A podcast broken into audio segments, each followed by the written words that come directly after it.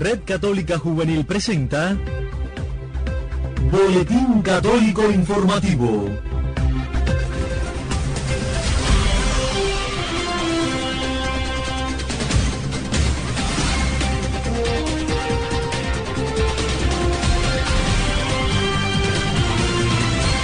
Hola mis amigos, bienvenidos a una nueva emisión del Boletín Católico Informativo de la Red Católica Juvenil Cubana correspondiente a este jueves 9 de enero de 2020. En la portada saludamos a cada una de las emisoras latinoamericanas que reproducen nuestro espacio en sus parrillas de programación.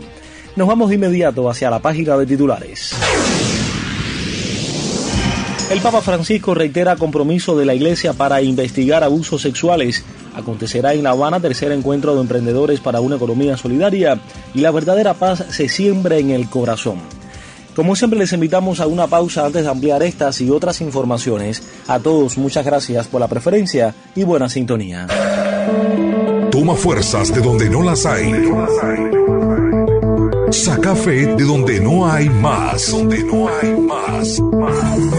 Levántate, sacúdete el polvo e inténtalo nuevamente. No te rindas. Por favor, no te rindas. Ampliamos las informaciones. El Santo Padre Francisco renovó el compromiso de la Santa Sede para investigar los abusos cometidos y asegurar la protección de los menores.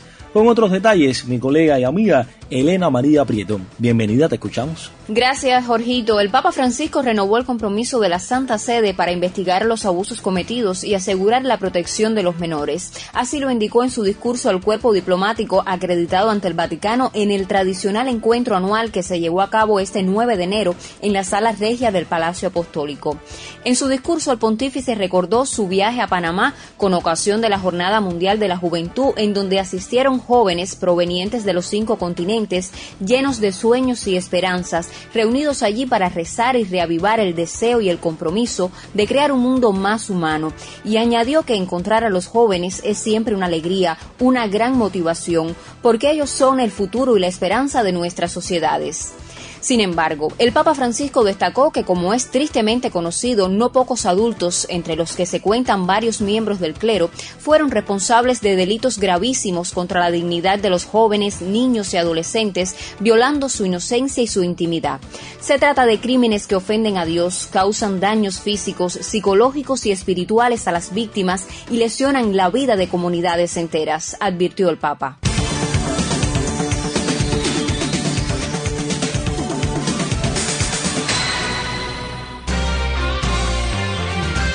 Mis amigos, nos vamos de inmediato hacia La Habana, específicamente a la redacción de Vida Cristiana. Allí se encuentra nuestro colega y amigo Julio Pernús, Julito, para acercarnos a algunos pormenores del tercer encuentro de emprendedores para una economía solidaria que acontecerá mañana viernes 10 de enero. La bienvenida para ti, te escuchamos. Buenas noches para todos los amigos del Boletín Radiofónico de la Red Católica Juvenil Cubana. Hoy deseo aprovechar este espacio para invitar a todos nuestros oyentes al tercer encuentro de emprendedores para una economía solidaria. La cita tendrá lugar mañana viernes 10 de enero de 1 a 6 de la tarde en el Teatro de los Focolares, en 17 entre 66 y 68 municipio Playa. El evento tendrá como iniciativa novedosa una videoconferencia impartida por Luigino Bruni, profesor de economía y uno de los estudiosos más importantes de la economía que desea desarrollar el Papa Francisco como modelo sostenible a nivel mundial. En un segundo momento, los que asistan al evento podrán escuchar y compartir preguntas con el profesor italiano Fabio Reali, quien ha viajado a Cuba especialmente para la ocasión. Este evento forma parte de los precongresos organizados por todo el mundo como antesala al evento mundial La economía de Francisco, que tendrá lugar en Asís, Italia, en este 2020.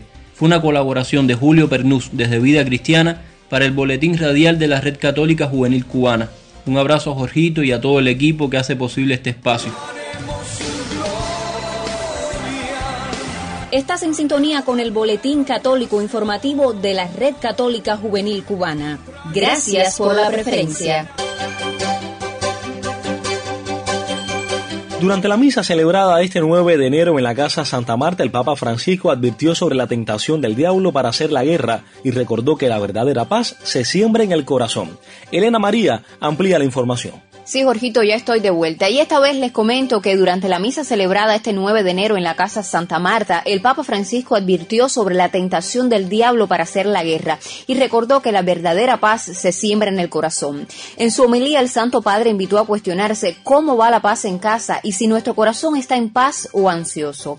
Por lo general, nuestra forma de actuar en la familia, en el vecindario, en el lugar de trabajo es una forma de actuar de guerra, destruir al otro, ensuciar al otro. Y esto no es amor, esto no es la paz segura que pedimos en la oración. Cuando hacemos esto no está el Espíritu Santo y esto nos sucede a cada uno de nosotros, a cada uno. Inmediatamente viene la reacción de condenar al otro, sea un laico, una laica, un sacerdote, una religiosa, un obispo, un papa, todos, todos. Es la tentación del diablo hacer la guerra, señaló el Papa. Cuando hablamos de paz, inmediatamente pensamos en las guerras, que en el mundo no existan guerras, que haya paz segura. Es la imagen en que nos viene siempre, paz y no guerras, pero siempre afuera, en aquel país, en aquella situación. También en estos días que ha habido tantos fuegos encendidos de guerra, la mente va inmediatamente allí cuando hablamos de paz, que el Señor nos dé la paz, y eso está bien. Tenemos que rezar por la paz en el mundo, siempre debemos tener delante de nosotros este don de Dios que es la paz y pedirlo para todos, concluyó. Fueron titulares en esta emisión que el Papa Francisco reitera compromiso de la Iglesia para investigar abusos sexuales. Acontecerá en La Habana tercer encuentro de emprendedores para una economía solidaria y la verdadera paz se siembra en el corazón.